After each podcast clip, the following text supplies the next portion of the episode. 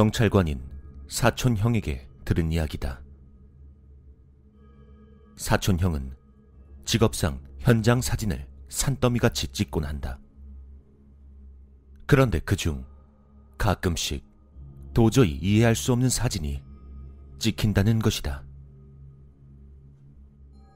먼저 고속도로 사고 현장의 사진을 보자면 연속으로 찍은 사진들 중 단 한 장만 죽은 사람이 자신의 시체를 보고 있는 사진이 찍혔다고 한다. 옷이나 머리 모양마저 완전히 같은 모습이었다는 것이다. 거기다 다른 사진에는 그 죽은 사람 시체 주변에 10명이 넘는 사람들이 무표정하게 둘러싸고 있는 것이 찍혀 있었다고 한다. 다음은 방화살인 현장의 사진 이야기다. 현장 사진 중 구경꾼들을 찍은 사진이 한 장 있었다고 한다. 그런데 어째서인지 한 명만이 화재 현장과 반대 방향을 보고 있었다고 한다. 나중에야 사건이 정리된 후에 알아차린 것이지만 그 사람은 그 당시 화재 현장에서 사망한 사람이었다고 한다.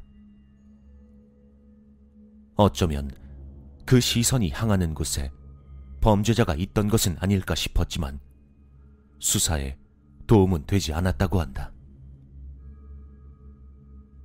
세 번째는 어떤 사람이 자살을 한 현장에서 찍은 사진이었다.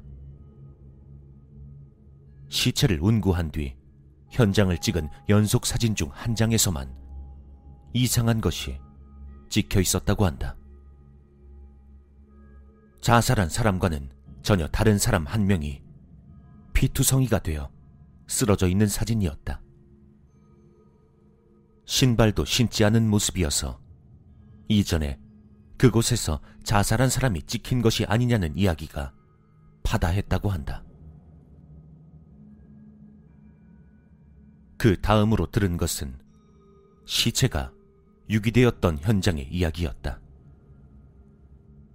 제2차 세계대전 당시 군대 연병장으로 쓰이던 황무지에서 일어났던 사건이었다고 한다. 그런데 유기 현장을 찍은 사진에는 먼 곳의 나무 그늘 아래 총검수를 연습하고 있는 일본군이 찍혀 있었다고 한다. 마지막은 살인사건 현장 검증에서 일어난 일이었다.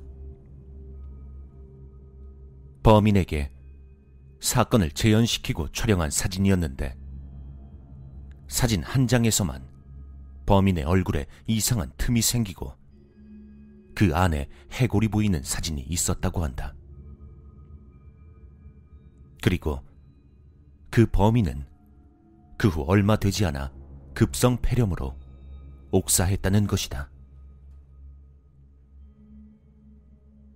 사촌 형은 이 이야기를 해주며 자신은 이미 익숙해졌다고 웃으며 이야기했다. 처음엔 자신도 깜짝 놀라서 상사에게 보고하곤 했지만 상사도 웃으면서 내버려 두라고 했을 뿐이라는 것이다. 지금은 나도 보지 못한 걸로 생각하고 있네. 뭐 어차피 다른 사람에게 보여줄 수도 없는 사진들이잖나.